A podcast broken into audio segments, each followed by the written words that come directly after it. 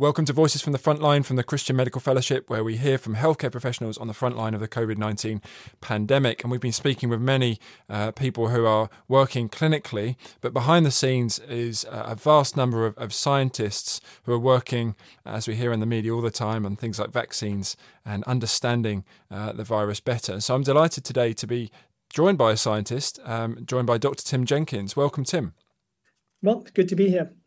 Well, it's great to have you, Tim. Now, you're head of clinical development for a pharmaceutical company in the UK, and I know that you've got a fair background in virology, that's the study of viruses. Just give us a flavour of what you've been involved in the past, and then, Yeah, sure. So I've worked in academia previously in the UK, but also in the US. I was at the National Institute of Health for about 8 years.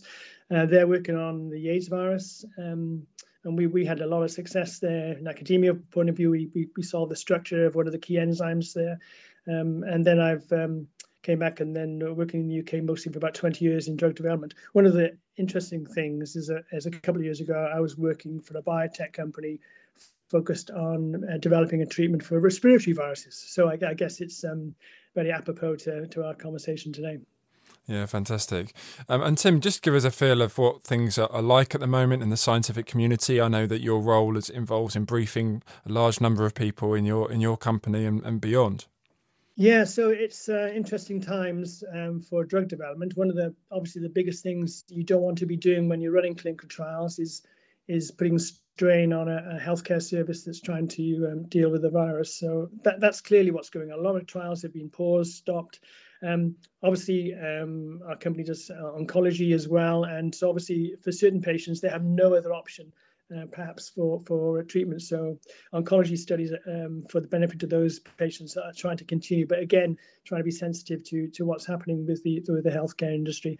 But I would say also probably most companies are looking into their cupboards of compounds and trying to see if there's anything that can be repurposed, either to target the virus and inhibit the viral replication, or also actually maybe even target the immune system. One of the things that's come out is that the characteristics of people who do very badly with COVID-19, not just the demographic knowledge which is out there, but actually from an immunological point of view, some of the key signs that are being seen in some of the individuals who are doing quite badly. And it may be an opportunity for drugs which dampen down certain parts of the immune system could be repurposed to dampen down perhaps over inflammatory lung response to the virus. So those studies are ongoing. And there's a lot of energy and work being put in by many, many bright people to solve this. Thanks, Tim.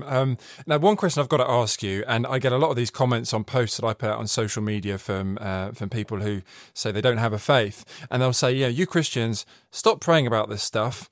Get to work and do some science. You know, let's be led by the science." I hear that all the time. Now, you're a Christian and you're a scientist, so tell us, how do those two fit together? Well, they fit together really well because they're both aiming to do the same thing, although there are differences. So, basically, as a scientist, if you cut down to the real basic thing, you're really seeking after truth. You're looking to find truth and find that truth and confirm truth. And that's exactly the same thing as a Christian. You're seeking after truth and finding truth. So it's the same process, the same level of scrutiny, the same level of understanding, that sort of thing. So in a way also, I find true scientists are quite humble, because you realise you don't really understand everything, but you're having to be a learner. And it's exactly the same in the Christian faith. So it goes hand in hand. Mm. Yeah, and you mentioned humility there. What sort of reflections have you had on that? Because so many of us have been so confident. I found that with myself. I've been so confident in my life and planning the future. And this just really brings all of that into question, doesn't it? So where are your reflections on that? Yeah, that's a good question. I think that's one of the things that struck me actually about this whole sort of the last few weeks, really. I mean, it's been obviously a couple of months, maybe, if you look at it worldwide, a few months. I think humility is a word that comes to mind for me because it's a time of humbling, I think, for us, as especially in the West, maybe, and other countries as well, where I think there's a tendency often for us to have this exceptionalism where we think, well, we're different and we're special and we have all this knowledge. but actually knowledge and wisdom are totally different things. And sometimes even you have buckets of both knowledge and wisdom, you still get humbled, I think. And I think it's a realization that we're not in control. Now, from a Christian point of view, well, that's obvious. We understand that. We have a God who's above and beyond, but also intimately involved in our lives as well. So I think that aspect of humbling is good. It's good for everybody to reflect on the fact you're not in control. Sometimes when things crash into your life, like a car crash or literally or a disease, you realize you're not in control. But most of the time we tend to live our lives in the sense of, it's not going to happen to me. So I think what COVID-19 is doing is showing us all at the same time that we're not in control. So and that's a healthy thing, I think, because it stops us going down ways of kind of using our lives or living lives that really aren't really focused on what's important. Yeah, thanks, Tim. And just as we close, anything else that struck you in the last couple of weeks you'd like to share with us?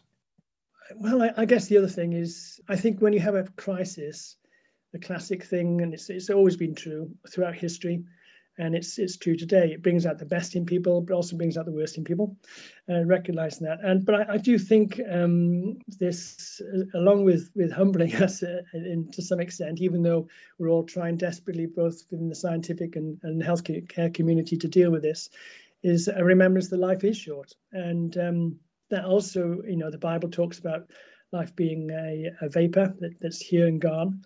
And again, that's good to remember, because again you make realize that life is important, but it's short, and I guess for those that have no faith, that's something they tend not to want to think about, but for the Christian, then we have this wonderful future ahead of us that actually we're going to have another physical life that's coming down in front of us, not because of anything we've done, but because of what Jesus has done. So I think for me, the humbling part for me personally and the remembrance part has been very helpful, even though, this is a time we don't want to be involved in. It's not something we want to have to deal with, but it's something that I think can have some positives that come out of it.